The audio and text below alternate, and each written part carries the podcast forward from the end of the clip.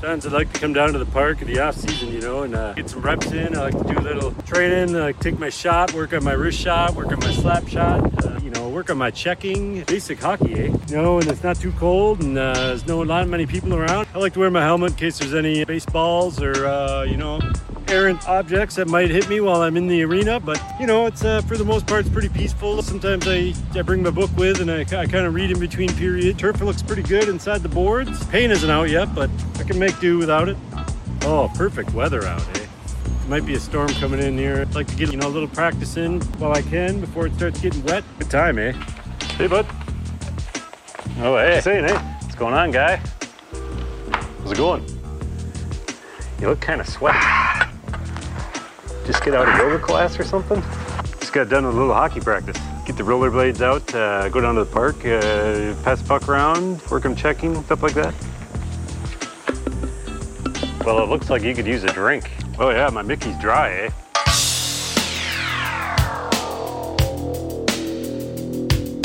A Monday warrior, mean strike. Today's Tom Sawyer, mean pride.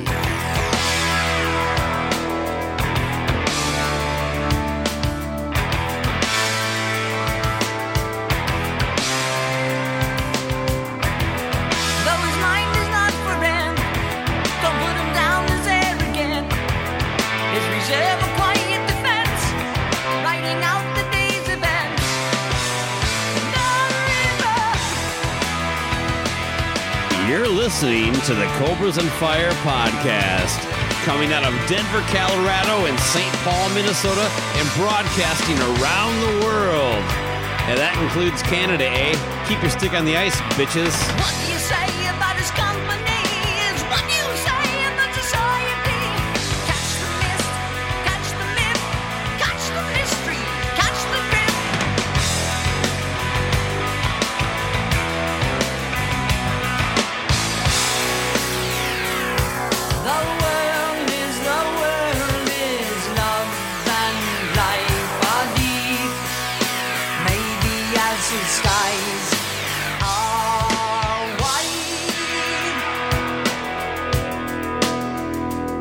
Welcome to Cobras and Fire. I'm your host, Luce Cannon, and I'm joined with the Strained Baco. How are you, sir? I am well. How are things out there in Denver? Did you guys get a shit ton of snow like we did a couple days ago? It got balls cold, and then this morning, I when I finally woke up, I saw that there was snow all over the ground. So that's a surprise. This is our first, it's actually our second snow of the year. Okay. You know, yeah. It comes and goes up there in the Mile High City. It really does. The Windy City, I'm sorry. Denver, Colorado, the Windy City. Yeah, we'll go with that. Well, and I also saw you got your house decorations up. You're all ready for Halloween. That looks nice. Well done. Okay. Yeah. Maybe that's why I may have stayed up too late last night doing that. What say you? You making me look bad. Amy's like, look at this shit. What the fuck? Yeah, get out there. You do something more than... It's all about the angles. It's the same shit I've had last year, just different lighting and angles. Seriously, it is. But anyway... Well, we have a special guest joining us today, something a little different out of the blue. I guess let's just bring him in right now, Bud Berge. Bud and I go way back. I've known him, basically he's one of the earlier people I became friends with in the Twin Cities, so about 25 years I've known him. A little history, he shot the first two Jesus Chrysler videos, nice. Shot and edited, so that's why they look fucking sweet. But yeah, he's got a product on here. He's doing a little web series that's the proper term. Okay. Yeah, I think so. All right. Yeah, we'll get into that a little bit as we get into it. But Bud, LC Bud. Nice to meet you. Thanks for having me. Good morning to you. Absolutely. Thanks for making the pilgrimage and the early. I hope you had plenty of extra coffee. Plenty. Yes. And he's got his little the snifter here, too, the little... coffee with Fireball additive. That's the Canadian blend. Yeah. Oh, so we are actually drinking this morning. Bud is. I have to drive Amy to work in a couple hours. I got to take it. Okay. Well, that's good. Well, I like it. I don't have much. I just have a paper route. That's all. That's fair. I'm glad you have a flask, because that's a true sign of someone with a problem, I think. Whenever you downsize and go to something you can actually hide on your person at all times, like a little, like it's like a go bag for liquor. Exactly. So. You really like that term go bag, man. I do. I love go bag. Well, hey, since I have a question for you, but since we got Bud here, I'll throw it to him too. Have either of you guys ever had to take a shit so bad that you couldn't take the stairs? I'm just trying to think of why the stairs would matter, or just moving. Well, walking down steps, if you have to poop real bad, I mean, like... Oh, okay. So you're going down. Yeah. The backstory is, man, I was at Menards, and I was on the second floor, and the urge hit, but it was not like one of those, like, you're going to be needing the restroom at some point in the next hour. It was like, you need one right now. I hear what you're saying. Just for other people out there, Menards is Midwest for a Home Depot. Not everybody has Menards. Save big money at... Well, their bathroom was on the main floor, and I was up there by lighting. And I had, at this point, a basket full of shit. So it wasn't even like I could even just go to the bathroom. I'd have to set this down somewhere or pay for my stuff. Yeah, and the stairs were the closest thing, but I was like, nope, not risking it. Too risky. So then what did you... Elevator. But the elevator was meant a much longer walk, basically to the back of the store, which is not where the bathrooms are. So then it extended my actual walking time, but it allowed me to safely procure the proper environment to, and also, you know, prevented me from maybe needing to change clothes. I got to tell you, the most impressive part of the story is that there's an elevator at Menards, because I've never been to... There's no Home Depot I've been to has an elevator or stairs. So that's a hell of a place. That's huge. My God. Impressive. He's more impressed with that. I really am. I'm just trying to imagine that you... I can't imagine somebody going to a Home Depot and somebody saying, that's on floor 2. Yeah. Well, that's where all the windows are. No, but no, I've there's definitely been some. I'm trying to think of some moves you do to flex the area down there to keep it from expanding and things like that. But I can't think of stairs being part of it. But there's definitely been some things where, like, you don't want to cough, right? Right. Or what about you, Bud? After a nice after your 10th flask, is there any kind of moves you do? Yeah, I think just kind of, you know, flexing the abdomen a little bit, like doing a stomach crunch, kind of keep it all together. Okay, excellent. I like it. Risky going in the elevator, though, because... that's true. If you lose it in there, the door opens up. Yeah. There's no other culprit. If you're on the stairs, you're on the move. You can kind of run away. Windows, but, settle away. What if the elevator stops halfway up and you have to use that emergency phone and everything like that? And they finally get to you and you shit your pants? Yeah. That's tragic. I've definitely had to go this bad and quick before, but I don't know that I've had to factor in whether or not stairs were going to work. Oh, they do have one thing. They have a long conveyor that you can take, but it goes really slow. And that was like, it was either that or the elevator. So if I did that, I could just stand still, but it takes about 60 seconds to get from the floor 1 to floor 2. And I was just like, no, I need something a little more immediate. Now at Menards, unlike Home Depot, they do have toilet paper and paper towels there. So you could just aim yourself towards that aisle at least. You know, you mentioned I was near the paper products. Maybe just found a dark corner and took care of it. Yeah, I could just imagine if you're going to shart yourself, you know, Menards, I don't know, at least a somewhat manly place to do it. You know, it's not like you're at Bed Bath & Beyond or Hobby Lobby. Sure. And you've been on a bad mission for that. Nothing manlier than a good shart. And not caring. Just, like, keep going, you know what I mean? You go to Walmart if you want to fit in charting. Here's the thing. I don't actually really have the whole thing where I got to have an issue in the number 2, but I have, like, an old man number 1 tank where it all of a sudden just goes, I got to go. There's no brick in the seal. The seal is always broken for me, okay? So when I need to go, like, on a road trip, here's a tip for you people. Now, I'm sure you've been there at some point, you know, and you need to go and you're stuck in traffic and there's nowhere to go. Yes? Oh, no? Yeah, absolutely. Okay. And you're looking at it. First off, you're looking around for Gatorade bottles and things like that inside the... we all know they're beer bottles.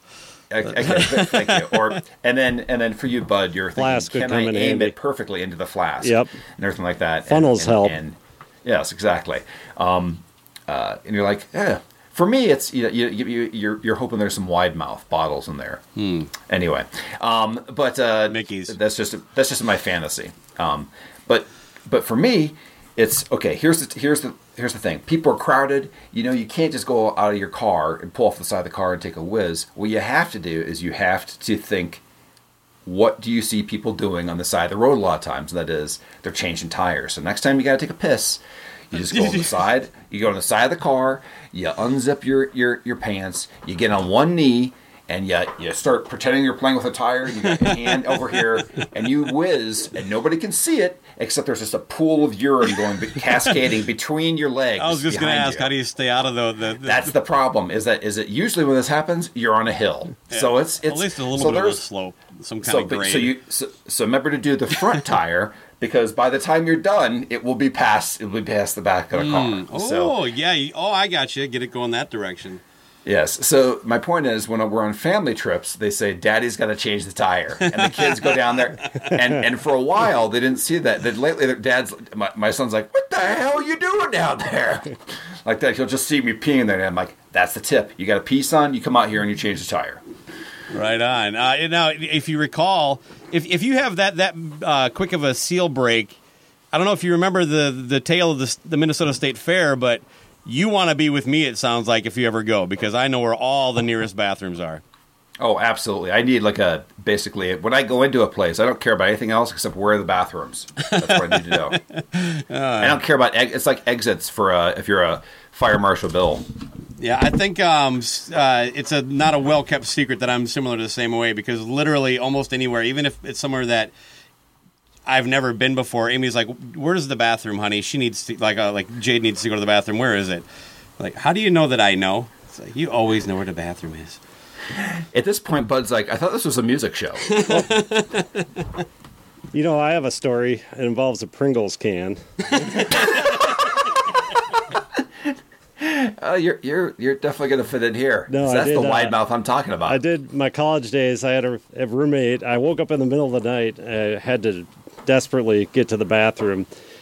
Ran down the hallway, grabbed someone was obviously in there. It was locked, and I was like, "Shit, I gotta go bad, and I need a toilet. I can't just go take a leak somewhere." So I started looking around on the floor for things that I could go in. Right. And the only thing I saw was a Pringles can. Full or empty? I picked it up, and I'm Pringles like, can this work? And then just as I was getting ready to see for myself, I heard the door unlock, and my roommate came out and threw the can down and ran in. But I always wonder, what if? How would that have turned out? Yeah. Oh, so what if? I think that would have been good. I'm actually going to look up the so Pringles can max. Might be helpful to have. Keep those on standby. You never know. Doesn't matter what flavor? No. It's 5.5. Well, you probably want to dump out the contents first, though. You don't want to pile it on top of it. I got to tell you, I think it's going to work. It looks like it's. First off, I'm looking at the stats here, and it's 10.5 inches long. So there you unless go. You're John Holmes, you should at least get a good fit. At least long enough to wait for the bathroom to open up. Yeah, no. I mean, my issue was number 2, though. That's what I was thinking of using it for. Oh, I didn't have a number 1 problem. I had a number 2 problem. That story why, just got a lot more disgusting. That's why I couldn't settle for any other alternative. I had to contain it. So still I was need like, pretty good aim, though. You need really good aim. That's why. That's why I was wondering, what if? How would that have turned out? This is the Cobras. This is a Cobra hack like I've never heard. Go eat a bunch of Pringles, have a couple cans in the car, because that is going to serve. That's multi-purpose. Plus, it has a nice seal on the top. You can take a huge dump inside this can, or you can fill it up. It's like at least 12 ounces of space, right? Yeah, the sealed-up cap. Bud, thank you very much. I actually think I know what we're going to sell on the site now. I have to think of a name for it. You can even change the tire on a 2 now. Yeah, look at that. You got a snack. You got a place to shit in and piss in with a seal.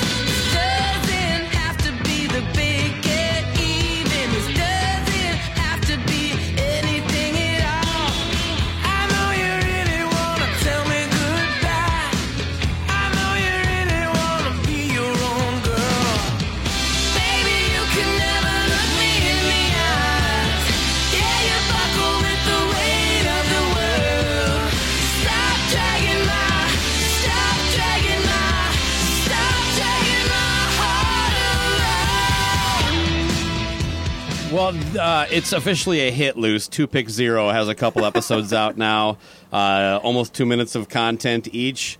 I understand we're going to actually just kind of start incorporating that into the show periodically. Well, first of all, how has the response been on your end? Has it been positive? Any artists complain about picking zero songs of theirs? No, but the fish didn't contact you and say, why didn't Baco pick more than zero? Who? The Fish? Or was it Radiohead that I did? I did Radiohead. It wasn't the Fish. It was the Radiohead. Yeah, the Radiohead. And neither of them were upset, but okay. But yeah, I mean, 2 Pick Zero, I got to tell you, it's been great response and things like that, and it just goes that the pleasures of the internet is things that you really don't put effort into become a hit. You know what I mean? Those are the things that that's people, right up your alley. No effort. It really is. Yes. So all those things that we spent hours and hours editing. Not as many. People aren't interested. Listen, 2 Pick Zero is like imagine one day you're like, I'd like to listen to a podcast, but I only have 2 minutes. Boom, that's your answer for you. So, but we decided that until I completely beat this joke into the ground, that we'll just feature it occasionally on the shows themselves. What do we have? Do we have one today? I'm all for it. We do. We have, and we have a special guest that you'll meet in just a moment. So here's 2 Pick Zero. Hey everybody, this is LC, and you're listening to 2 Pick Zero. Ease back and enjoy. I don't have a friend. There is no need for self-love.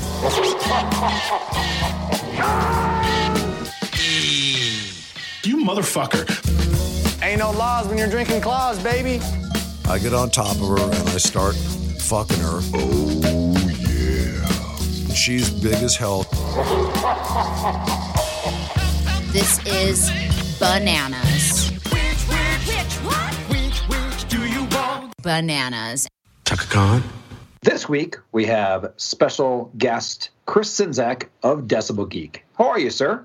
I'm great. How are you? I'm excellent. Thank you for asking. What band would you like to discuss today? I want to talk about Insane Clown Posse.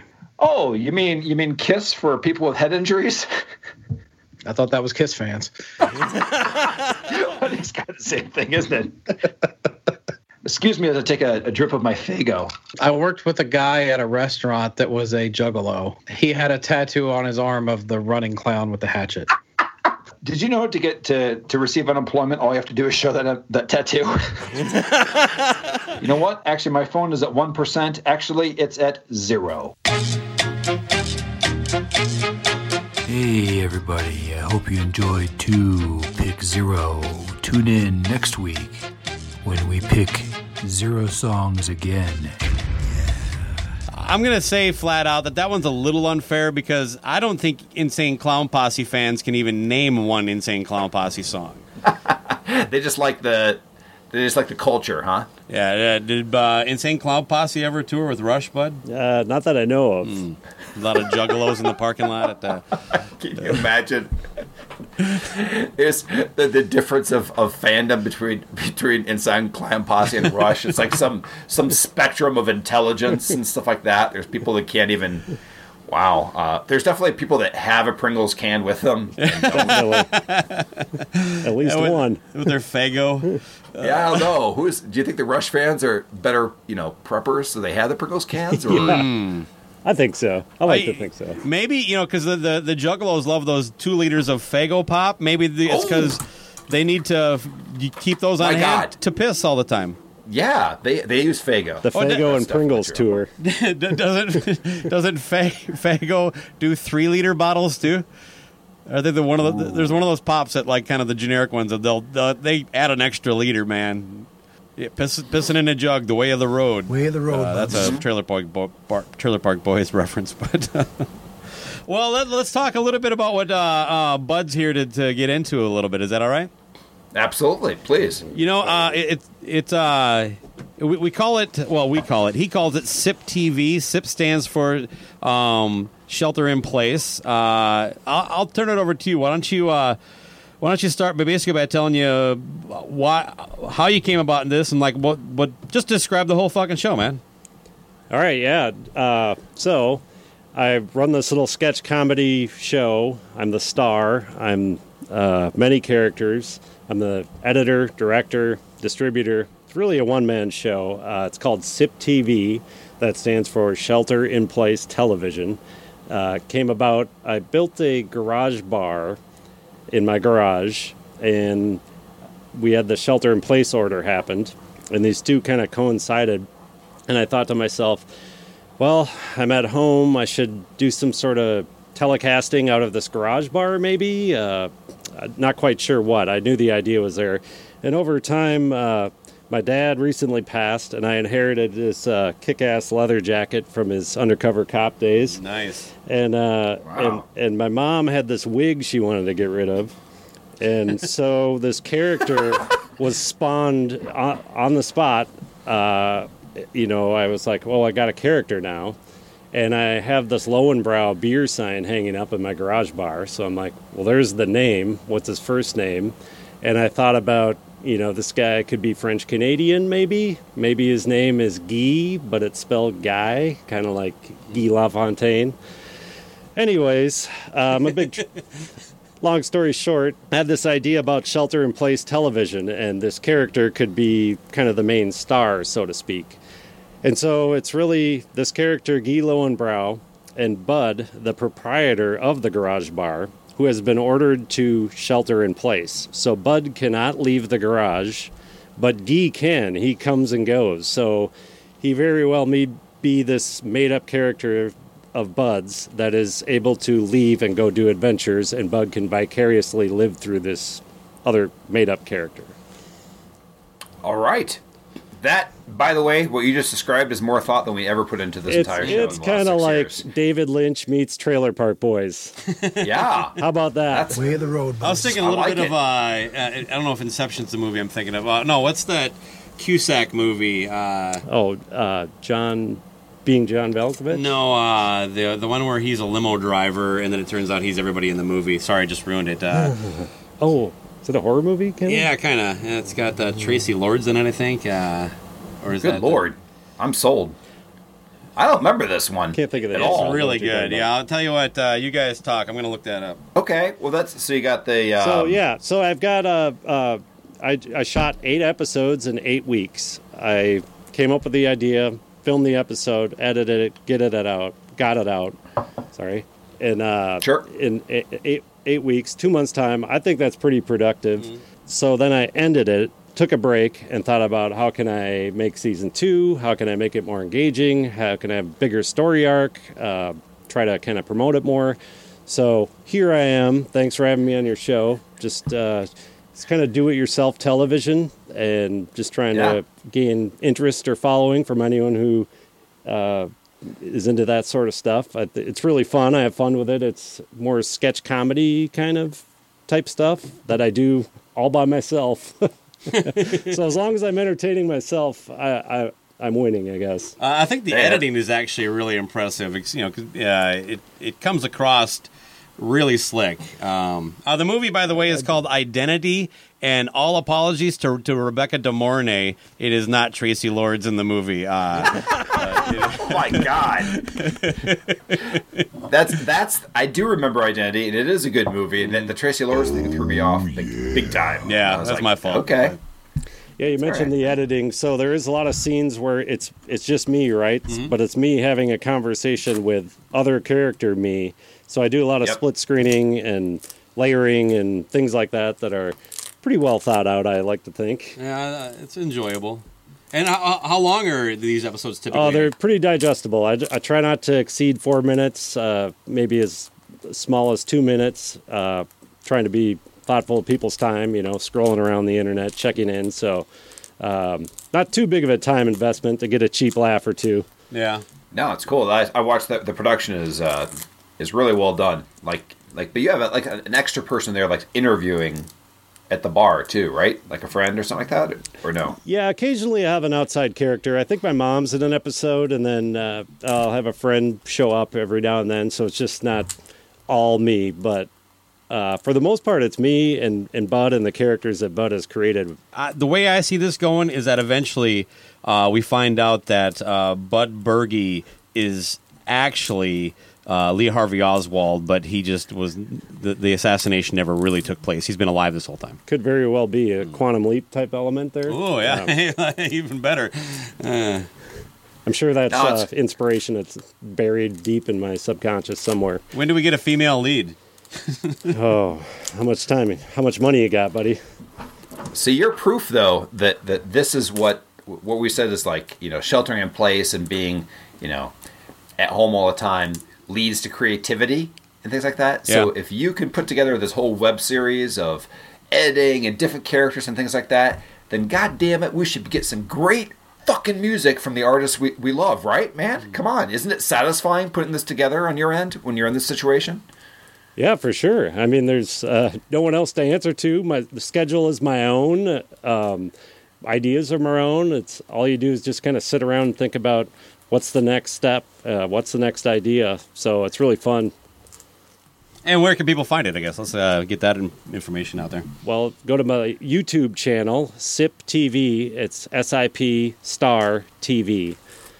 You should, all the episodes are located there. Season 1 is done. Season 2 is, first episode was last week, and my next episode will be Tuesday. I released new episodes Tuesday nights at 7:45 p.m. You can also follow the page on Facebook. Right on. We'll put those show links in those links in the show notes, so people listening can just find it easily too. But when are you going to have me and LC on an episode? I guess whenever you want. You got the idea. I love collaborating. Can we do it via Skype? I'll be over there. I'll hold a computer, and I'll just be LC it like in my stomach. That totally fits a shelter in place vibe. So yeah, let's go for it. I like it. Yeah, let's do it, man. I think that'd be all right. You'll definitely get an extra 2 viewers, myself and him. Season 2, you got a spot. That's right. Probably just 1 extra because I already watched, but probably more than that because I'll probably watch myself over and over again. Different IP addresses and locations. So, hey, let me see your phone. I gotta watch something. Guys, you gotta see this. It's the greatest show because I'm on it. That is all I want from the hour.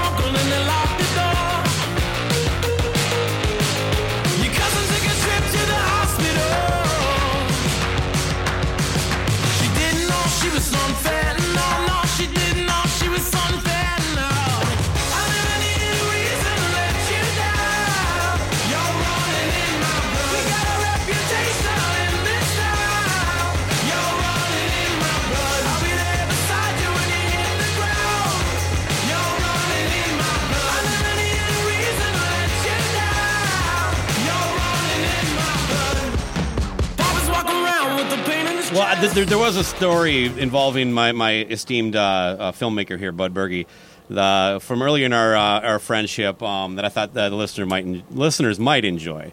The evening, this was back when I had season tickets with Bud's roommate for the Vikings, and so preseason games aren't exactly a must-see thing, so I can't remember what the reason was that he couldn't go, but it ended up being me and Bud taking a cab down to the Metrodome, and we watched, I think, about the first quarter before we left for Augie's, a notorious strip club downtown Minneapolis. But this is not a place. How would you describe Augie's? You don't go to Augie's to really look at the girls. You know, music on tape cassette, I believe, and then plywood bars. Yeah, metal detector walking through. My kind of place, man. Anyway, we had a couple beers there, and we headed back to St. Paul. There's a bar there that, I've seen, since you and I have been doing the show, I saw Corey Taylor there, so the Glorious Sons there. My band has played there. So it's kind of a mix, kind of that about a 300, 400 people kind of seat venue. It's super old. It's still got like a 1920s decor, but it's called the Turf Club. And there was a, we went, we walked, it's within walking distance where you lived at the time. So we just We had took the cab back to his house. We walked up to the Turf Club, and basically there was a band playing, and we went downstairs to the bar down there, and you can still hear the band in the downstairs area, right? So apparently we were irritating some people because we were talking too loud. And even though we had to talk loud because of the band, we must have been like next level because... I mean, we're a couple of loud-mouthed individuals to begin with. We've had we had the cops called on us when we had the fantasy football draft in my backyard. True. Because you and I were talking too loud. Yeah, whenever we get together, we seem to try to out-shout-talk each other. And alcohol always helps. Yeah. So I don't remember how they approached us, and they're like, you guys are going to have to go. You're too loud. And, like, there's a fucking band. We had multiple complaints from the tables around us, I think, was the way that he framed it. It could have been the topic. I don't remember what we were talking about. But on a side thing, like, I'm a loud guy, too, obviously, but man, there is... If you guys were that loud with a band... and everything like that, you guys were loud and obnoxious because there is nothing worse than when you're like with some people and all you hear is every inane bit of a conversation from somebody like 9 tables down. You're like, how do these people not know how fucking annoying they are? Yes. Yeah, I don't think we fought it. Know. I think we knew well.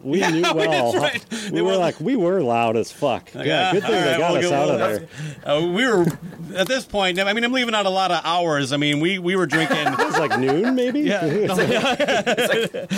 be funny if you see if there's a direct proportion between blood alcohol level and volume. Oh, there definitely is with the two of us. No, the exact same. There's definitely a chart. But we were drinking before the Viking game. We drank at the Viking game. We drank at the tit bar. So we're pretty well at this point. We just wanted to eat, and we also wanted to be responsible. So there's a Taco Bell right around the corner, and we walked up there.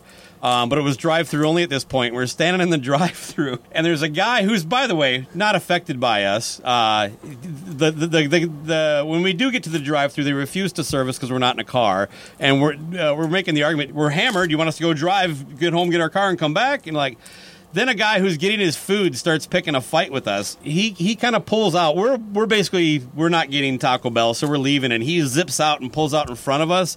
I do have a question, though. When you're doing the walk-through, drive-through thing, is there a car in front of you and behind you? Nope. Correct. Just behind us, I think, at that point. Oh, that point, yeah. I mean, at first, we're basically taking the spot of the last car, then another car comes, and it was maybe a couple cars before we were up to the ordering booth. I'm just getting the visual. Yep. Okay. Anyway, we're thinking we're about to either get our ass kicked or get in some kind of fight with some kind of meathead when a cop pulls up and that guy takes off. So I'm pretty sure he was hammered as well because he was just shouting at us. I was just like, what the fuck do you care, man? Like, we're just trying to get some tacos. The cop targets me and Bud. Neither one of us were like... I don't know, too belligerent with him, but you ended up in the back seat of the car, and I was like, what are you doing? And then he basically like threatened to cuff me too. So I'm standing on the sidewalk. I have no idea what's going on. About, I don't know, 5-10 minutes later, he lets you out of the car and then just leaves with no explanation to either one of us. So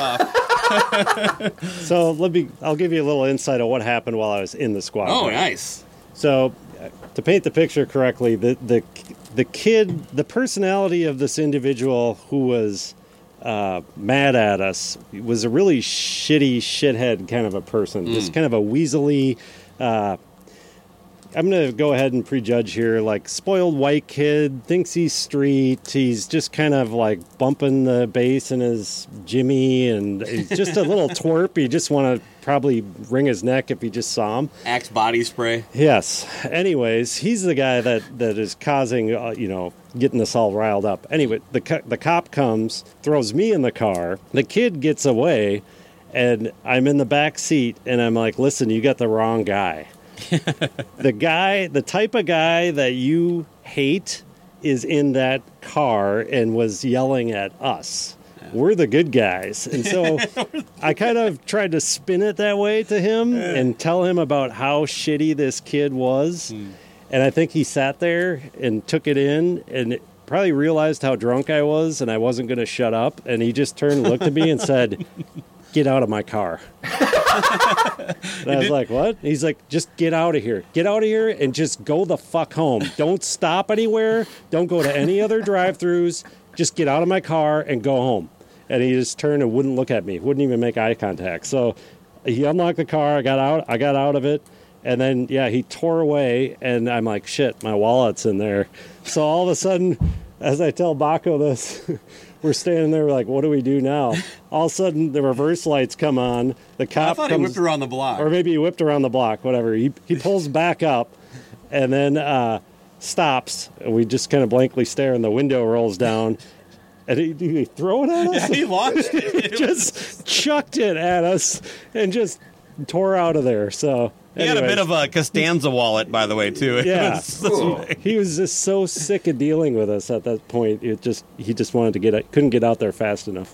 Didn't you hear on the police scanner too that something like we have a disorderly at Taco Bell? Drunken, yes, yeah. While he was talking to me, I heard the dispatcher kind of fuzzily come through on the thing. He's like, "Yeah, he's handling a drunken disorderly at Taco Bell." The takeaway for the story is, Bud, though, is that you were so annoying to this police officer. He's like, I don't even want to go through arresting this too much paperwork. Exactly. Too much paperwork, just that, and then just the rejection of the wall at the end, too. Don't go anywhere, just go home.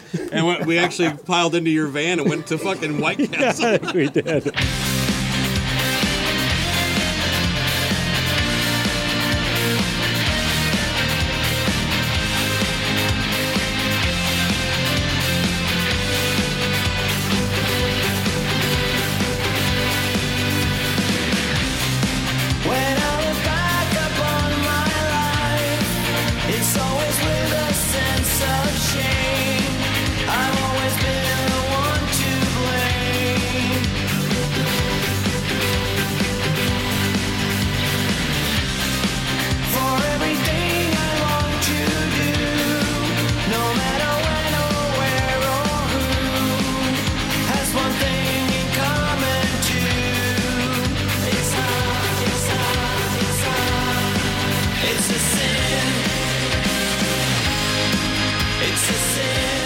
Besides getting kicked out of Taco Bell drive-thrus, Bud and I have a little bit of overlap music-wise. He's probably the biggest Rush fan that I personally know.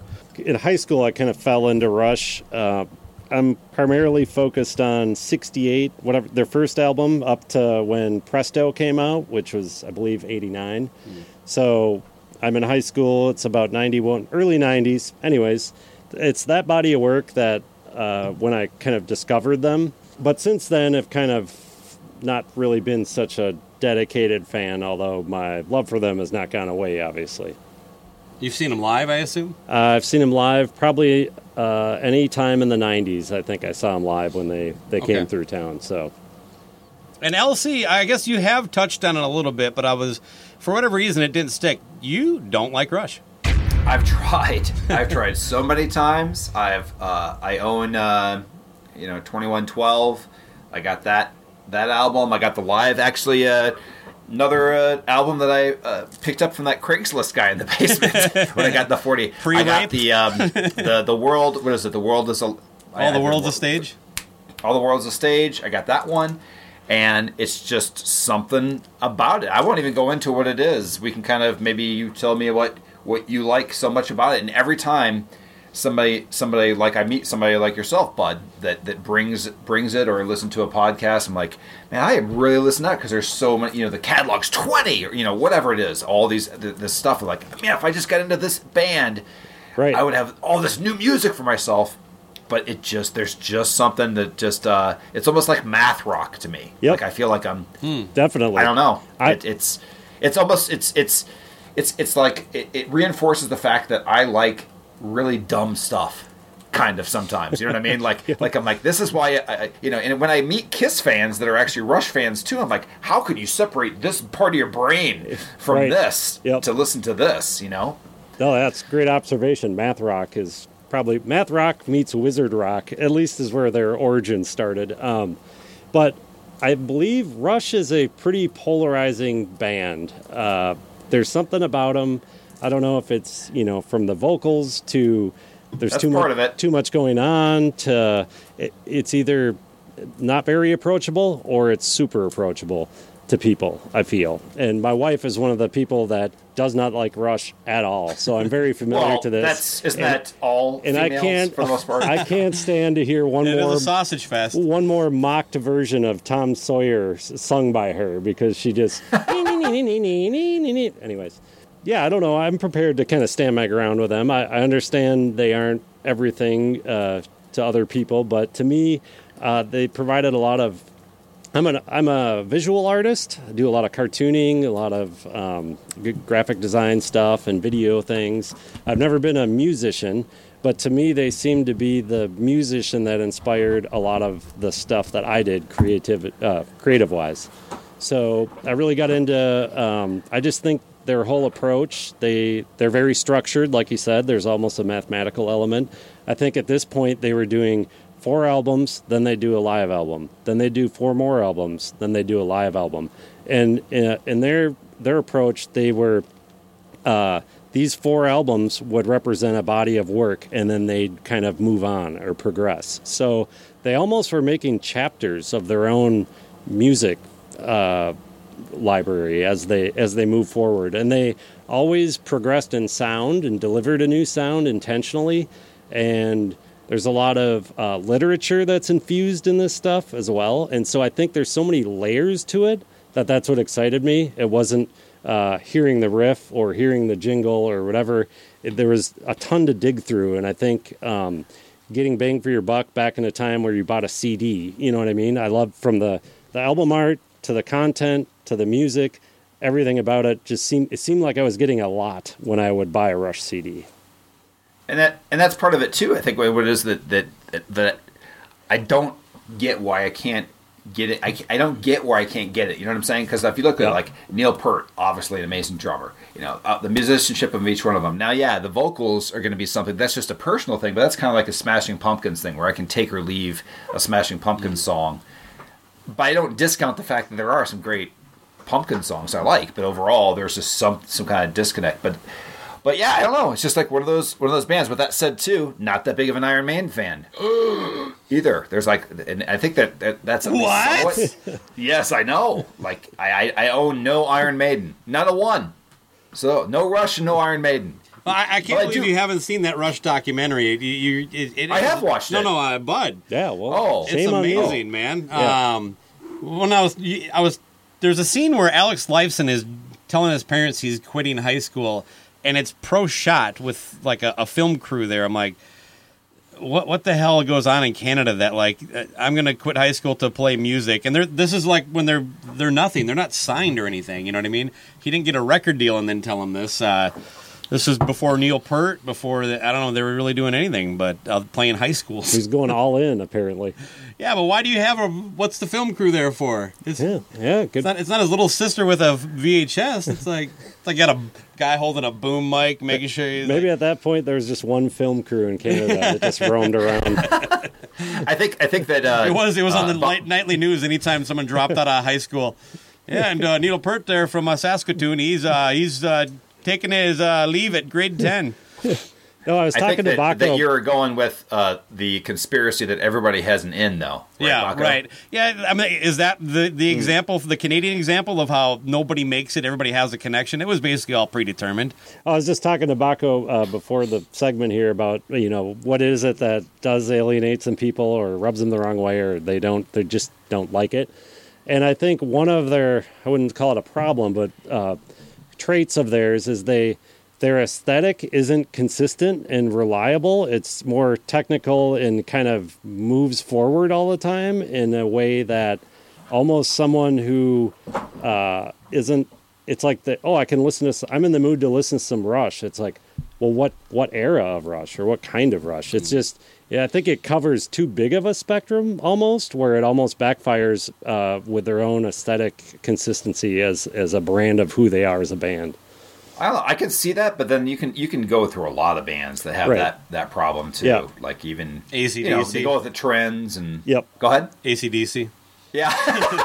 Slayer. Yeah. Exactly. Yeah, no, that's just one thing on top of other elements that other stuff. I know what you're saying. Yep. Yeah. So I don't know. I mean, I was like every time they do this, like Would there be maybe a way that you could present to me or somebody like say, listen, I know you don't like Rush, but like what you say with other bands like this, but here, if you know that I'm more of a rock-based fan, and yes, I know their first album without Neil is more your Zeppelin-type zone, stuff like that, but do you have like any gateway drugs maybe of an album or something like that to say like, you know what? Try this one. You probably don't know this. You've been pummeled with these kind of to someone like you or someone. I know like you don't know me yet, but I'm just saying like in general, like more of a rock based. Like I've heard Snake and Arrows is a good album, for example. Yeah, I know. I think just starting on the early end because that's where they fit in that hard rock, genre the best, I feel, and then they progressed into more kind of technical, lighter sounding stuff, a lot of synth, and they went through that whole era. And then I think they returned to it probably in that Snakes and Arrows that came out and kind of got back into their rawness and rockiness again. So I don't know. It's kind of a hard question. It's like if you're trying to get in with a fan that is a hard rock fan, then you'd start, with either Snakes and Arrows, their later stuff, or the very early stuff, I'd say. Nix the in-between. Disc 1 of Chronicles. There you go. Yeah, that'll be good. What about, did you guys see the movie I Love You, Man? Of course. Sid and I have gotten pretty good at a couple of Rush songs. What do you mean, like fast-paced rock? No, like Rush. Like the band Rush. I don't know them. The Holy Triumvirate. Wait, you don't know Rush? No. You don't know Rush, the band? Mm-mm. Exit the Warrior, Today's Tom Sawyer? No. Well, prepare to be Rushified!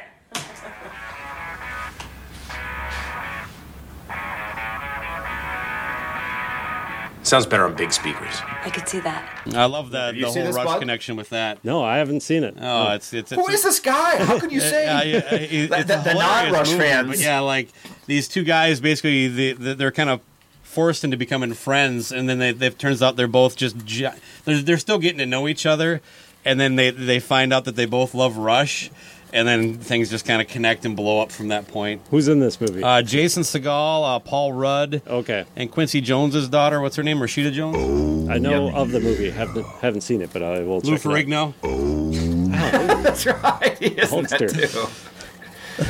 A couple people from like Reno 911, the cop guy, and stuff like that. Terry, there's that's my point. Is they have a sense of humor about themselves. They don't take themselves too seriously when it comes to that kind of stuff. Like they have all these elements that they do respect. And I was told that if I watched the Rush documentary, that it would make me a Rush fan. And I watched it like these guys are great. Yeah. Nope. Still not doing it. Yeah. No, at some point you just don't like their music. And that's okay. I guess that's what it is. Yeah, that's okay totally. Too. I'm that way with Cheap Trick, as you know, Luce. I keep thinking like this band checks off so many fucking boxes, but when I sit down and listen to it, there's songs I do like, but I do not. When I hear people talk about them the way they do, I'm like, what the fuck? I'm not hearing that, man. But for me, Rush, like I literally had Chronicles and that was it. That was enough. Oh, I had 2112 as well, of course. But now that CDs are basically like vinyl in the early 90s where they're just everywhere and cheap, Rush is one of a handful of bands that I'm like, well, fuck it. If I see a copy of one of their records I don't own, I'm just going to buy it. So I've slowly put together. I got about 4 or 5 more records in the last, 6 months. Now that we've wrapped that up, you're going to check some Rush out today, Luce? No, probably not, no. I don't expect you to ever like them. That's fine. I think that's what it is. I think it's, with any band, it's there's something that's off-putting. You can't get past it. It's like anything. But there has been, that's my whole thing, there has been bands, I can't think of any off the top of my head, that I'm like, no. And then all of a sudden I'm like, oh my God, I can't believe I've been missing this my whole time, whole time, Yeah, well, so I will add one more thing that makes them harder to like, is that you do need to invest some time with it, because I barely like anything they come out with at the first pass. And then I spend time with it, and I like it more and more. And I know even with like movies or TV shows, there's some that just you need to invest more time to pull out all the enjoyable qualities of it. And so I do think they fall in that category, which is unfortunate because I think they're not a quick like, oh yeah, I like that. That's a great song right out of the gate. Well, how about this then? Leave me with this. Give me three albums. It doesn't matter if it's like a predictable one or something like that. Yep. That if I went in and said like, okay, I'm gonna start listening to this on my commute. I'm gonna put on the work. Yep. I'm gonna put on the work, the investment, and things like that. Because I will do this for bands a lot of times, yep. Especially even bands that you like, and you get their album, you like their album sucks, and I'm like, oh wait, right, I missed it at first. Yep. Give me it. Okay, I'll give you three. This covers a good spectrum, too. 2112, which you have, so yep. Permanent Waves. That's kind of their early 80s work. And then I'd say Presto, 89, the kind of the end of the 80s. So there's three albums that kind of represent three totally different eras and sounds of them that perhaps maybe you'll get something out of or latch on to one of those, or maybe all three. It ended up being more like Bud giving you reasons that you won't like Rush. Yep.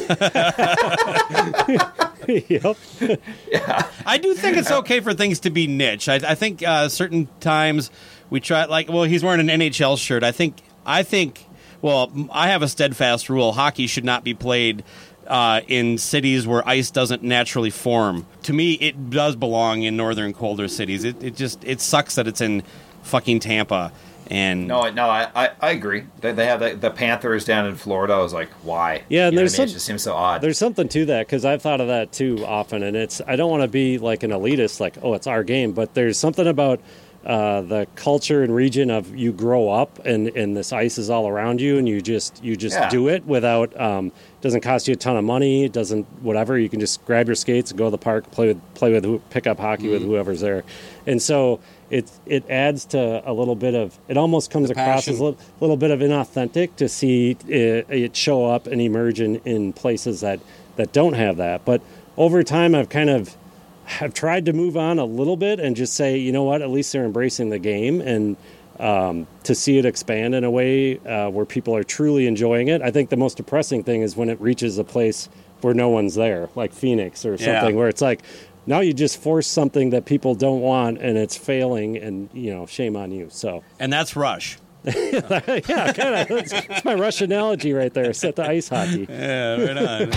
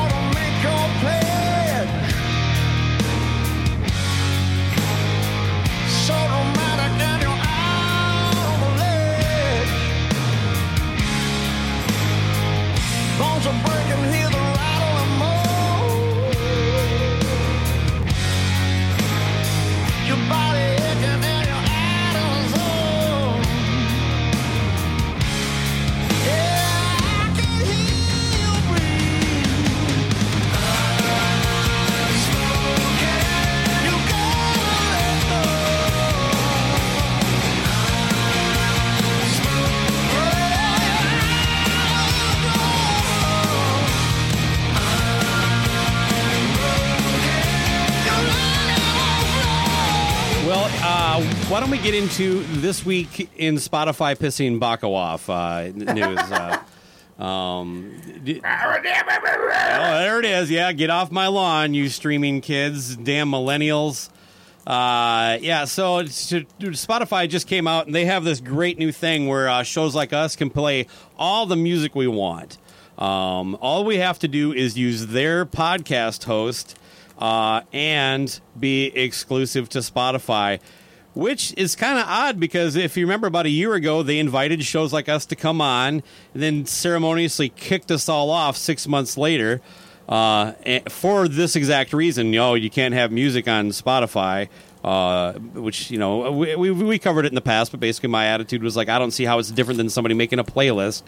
But that was their call. They kicked us off after inviting us on. Now, they got the carrot on the stick, baby. Come on. You want to play music? You want music on your show? We'll let you do it. Oh, yeah, come back to Spotify. All you have to do is fucking give us your goddamn content. We now own you, which is, I don't know that that was actually specifically said, but there is, I mean, think of it this way. It's a show like us. Why would they even like not just say, well, we do own your ass now?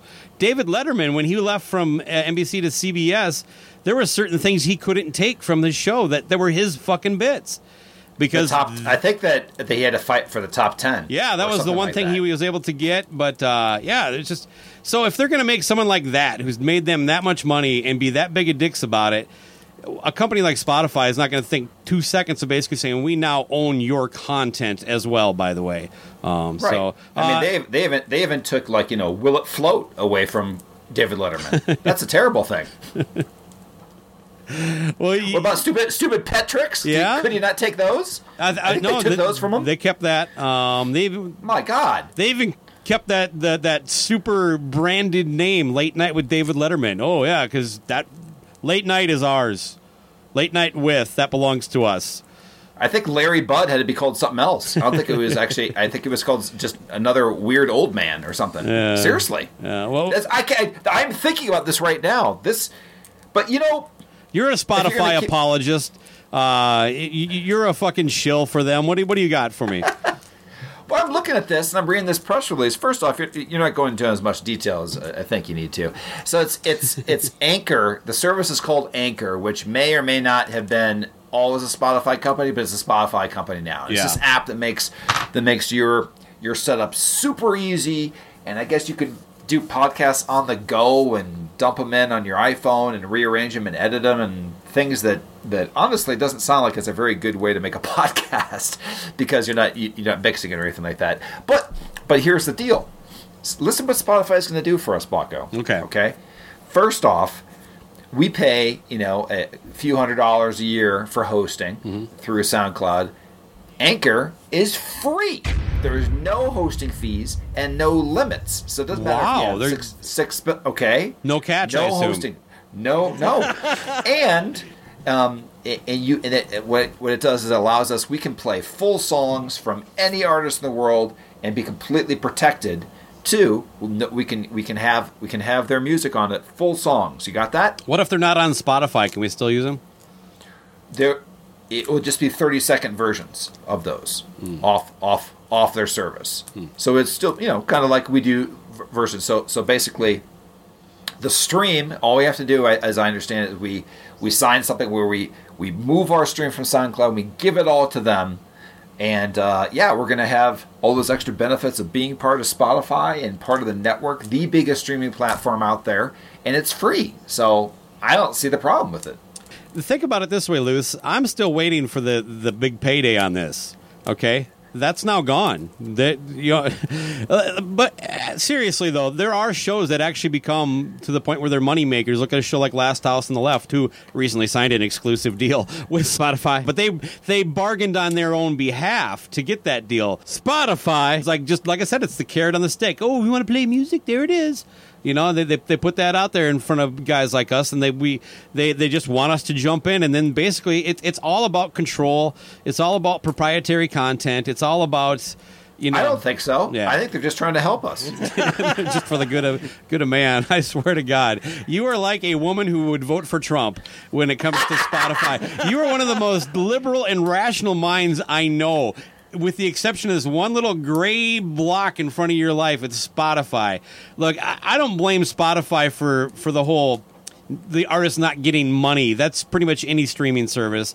So that's not an exclusive Spotify issue. But this is shady as fuck. They knew what they were doing when they asked everybody like us and like Podcast Rock City, Decibel Geek.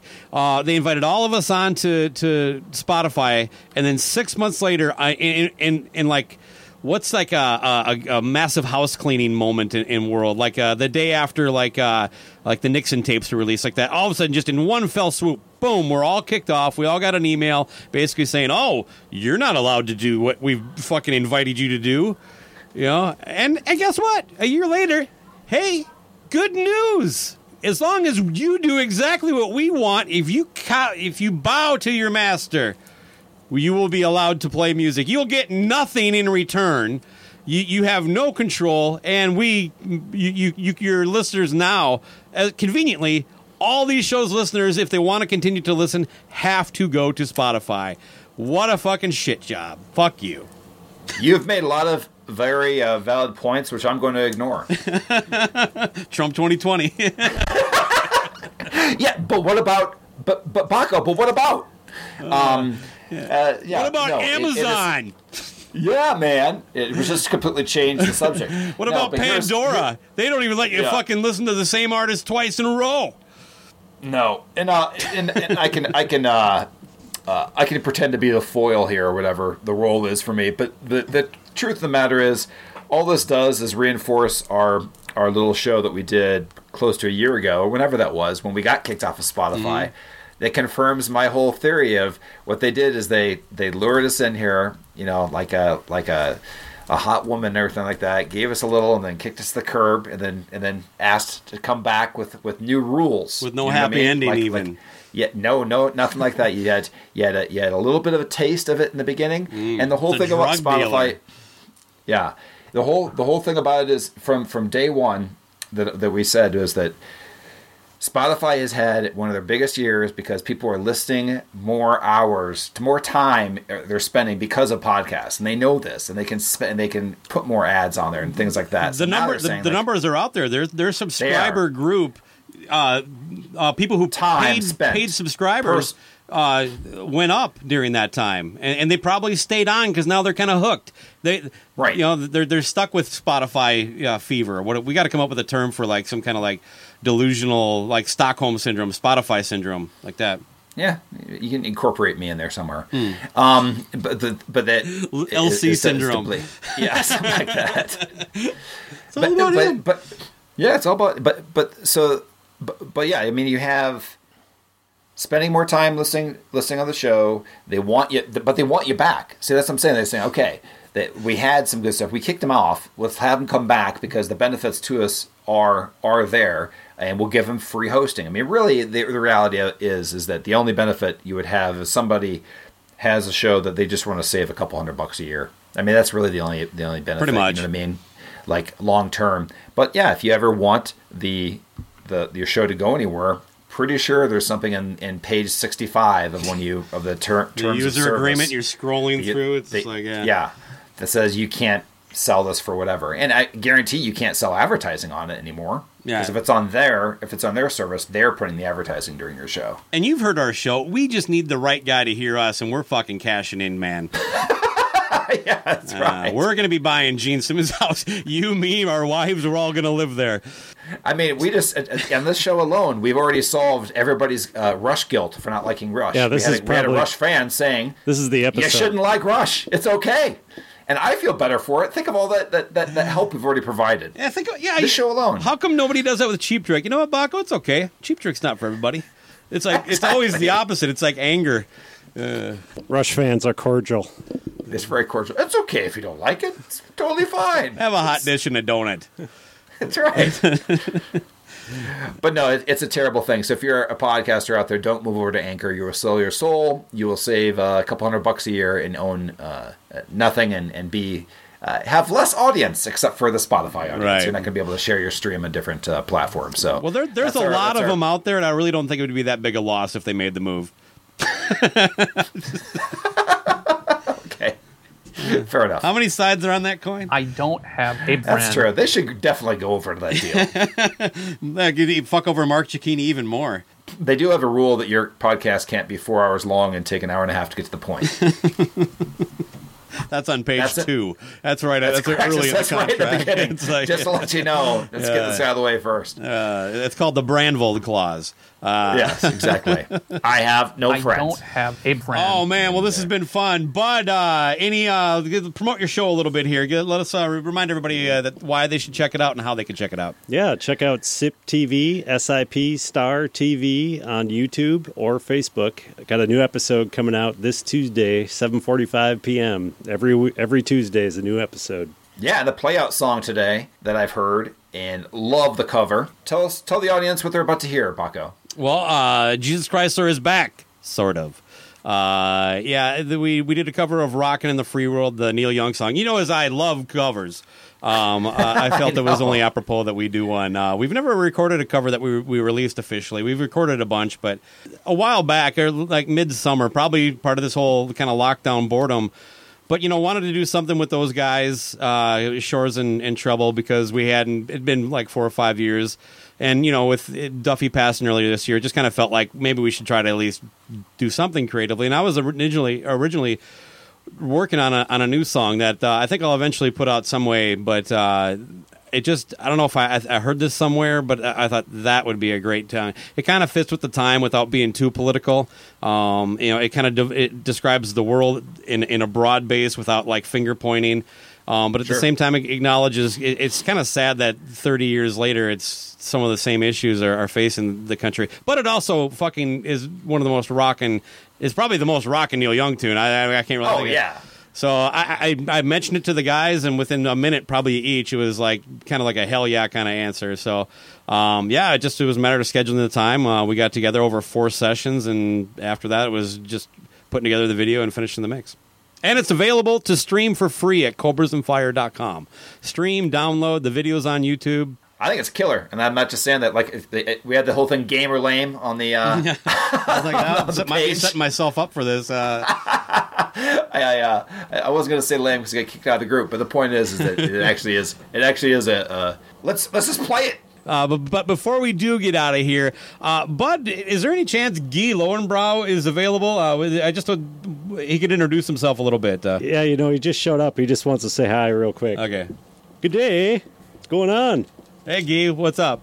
Hey, welcome to Cobras and Fire. Hey, thanks. Thought I'd swing by, just check in with the fans here, you guys, and see what's going on. Right on. Yeah. Sorry, we don't have much any more time for you, Guy. That's all the time we got. That's all right. I'm around. Check out Zip TV. All right. Hey, Luce, you want to get out of here? Yeah, let's do it. Rock's not dead. It's changing the tire with a Pringles can.